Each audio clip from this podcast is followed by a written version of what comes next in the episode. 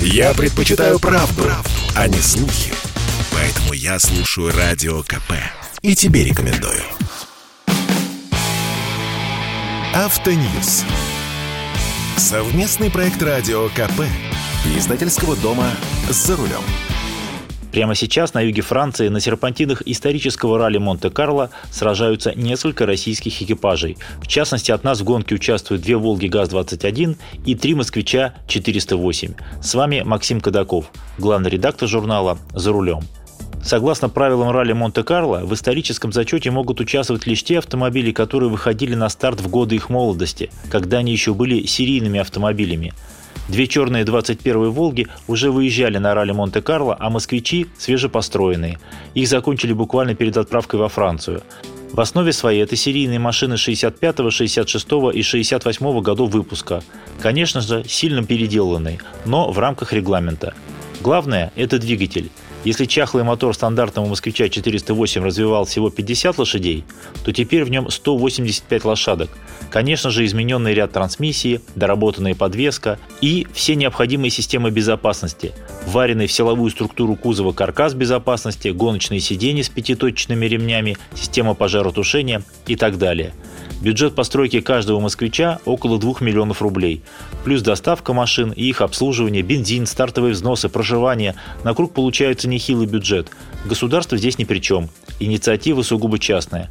В одном из москвичей штурманом едет мой заместитель Никита Гудков. Искренне и подружески ему завидую. Я тоже мечтаю ощутить то, что чувствовали наши гонщики, сражаясь далеко не на самых лучших машинах с быстрыми Ягуарами, Порше, Лянчами и Альфа-Ромео. Вообще, самый конец 60-х годов был временем сумасшедшего подъема для АЗЛК. В октябре 1968 года завод переименовали из МЗМА, Московский завод малолитражных автомобилей, в АЗЛК, автомобильный завод имени Ленинского комсомола. В 1967 году с конвейера сошел миллионный автомобиль, им как раз стал «Москвич-408», а в 1969 году запустили производство «Москвича-412». А летом 1966 года в СССР приезжал президент Франции Шарль де Голль, и в ходе этого исторического визита было подписано соглашение о сотрудничестве с фирмой «Рено». Тогда же вышло правительственное постановление о реконструкции АЗЛК, а началась она в 1968 году. В текстильщиках построили фактически новый гигантский завод мощностью 200 тысяч автомобилей в год. Производственные линии нам как раз и помогали оснащать французы. А новые технологии – это новые возможности. Быть может, вы не знали, но большую часть москвичей отправляли в те годы на экспорт. Например, в 1969 году из 102 тысяч выпущенных машин на экспорт отправили почти 65 тысяч – две трети.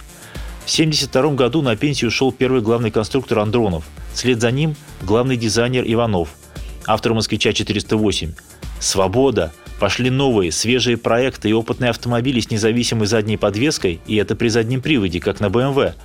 Стойками Макферсон спереди, с блок-фарами, современным интерьером. Казалось, что будущее вот-вот настанет. Для этого же строили фактически новый завод. Но ничего особенного не случилось. Все проекты тихо положили под сукно. В 1975 году лишь освоили «Москвич-2140», а это фактически перелицованный «Москвич-412». Разве это прорыв?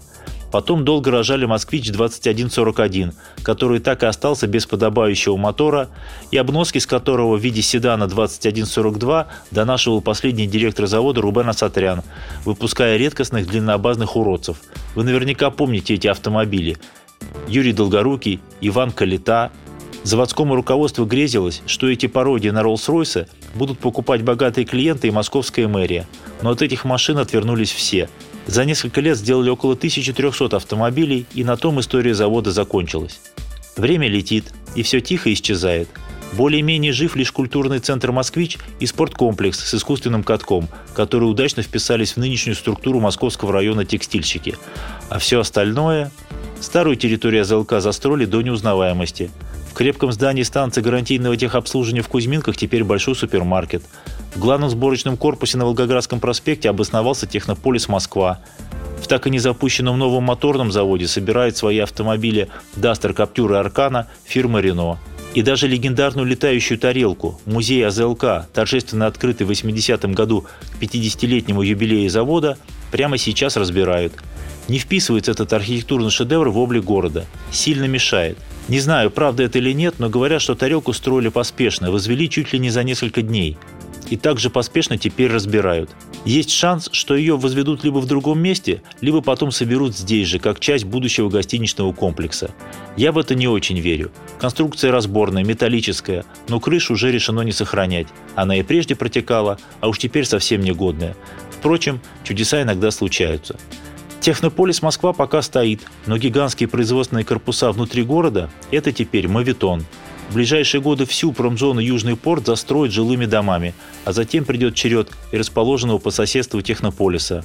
Завод Рено отсюда через несколько лет съедет, в Тольятти. Производственных мощностей АвтоВАЗа хватит на всю группу Рено. Фирму поменьше тоже попросят освободить помещение. Наделают бизнес-центров, понавтыкают жилых домов. Нам всего этого в Москве жутко не хватает.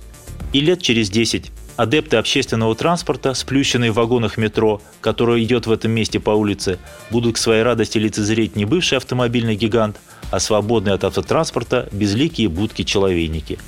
С вами был Максим Кадаков. Не унывайте, еще поездим. Автоньюз. Совместный проект радио КП. Издательского дома «За рулем». Спорткп.ру О спорте, как о жизни.